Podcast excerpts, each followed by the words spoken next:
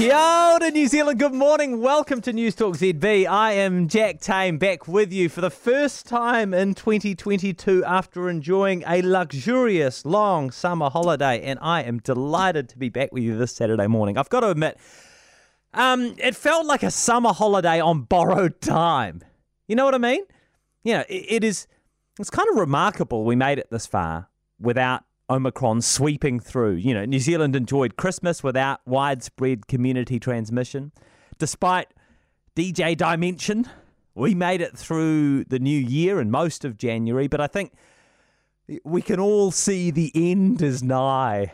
It's quite feasible that by this time next week, our Omicron daily case numbers will be in the thousands. Gulp. Timing's everything in the COVID 19 response. In December, opposition MPs wanted the borders opened to people travelling from so called low risk countries, including Australia, so long as they had had two vaccinations, tested negative before travelling, and were prepared to isolate at home. But judging by the number of people who tested negative before travelling, then turned up an MIQ, and what do you know, tested positive for Omicron, you can only imagine how much faster the new variant would have been circling here if we'd made that decision all up, the hesitance to relax border restrictions probably bought us six weeks, maybe.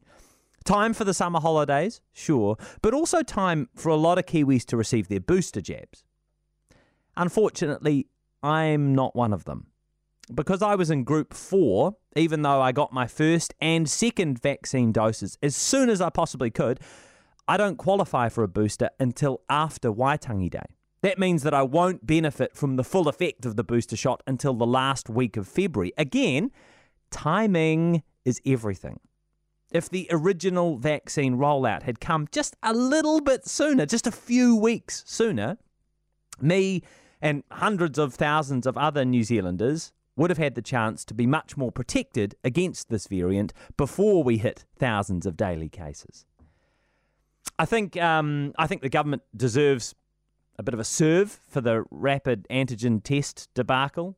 I understand the theory behind wanting to control the limited stocks. They want to make sure everyone has access, regardless of where they are in the country, to those rapid tests. And theoretically, they can control the supply to different regions depending on where the outbreak is flaring up. All of that stuff makes sense.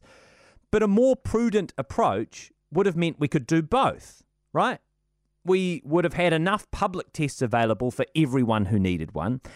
And businesses that wanted to be extra cautious could use their own private supplies for maintenance testing their staff.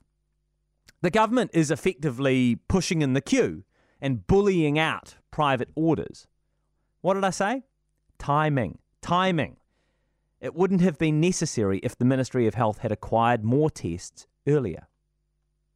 In the long run, though, these are probably not the things that are going to stick in our minds or the things by which we will judge the overall COVID response. In all likelihood, tens or hundreds of thousands of New Zealanders are about to contract the virus. It will be our biggest infection since the start of the pandemic, maybe our biggest from the pandemic as a whole. The most important measure will be how New Zealand manages the surge of cases. Can we keep the pot on a gentle simmer? Protecting our healthcare services? Or will it boil and bubble and overflow? There's reason to be optimistic. We're a highly vaccinated society. The New York Times reported this week that people who have been double vaccinated and boosted face a greater risk by getting in a car than they do from Omicron.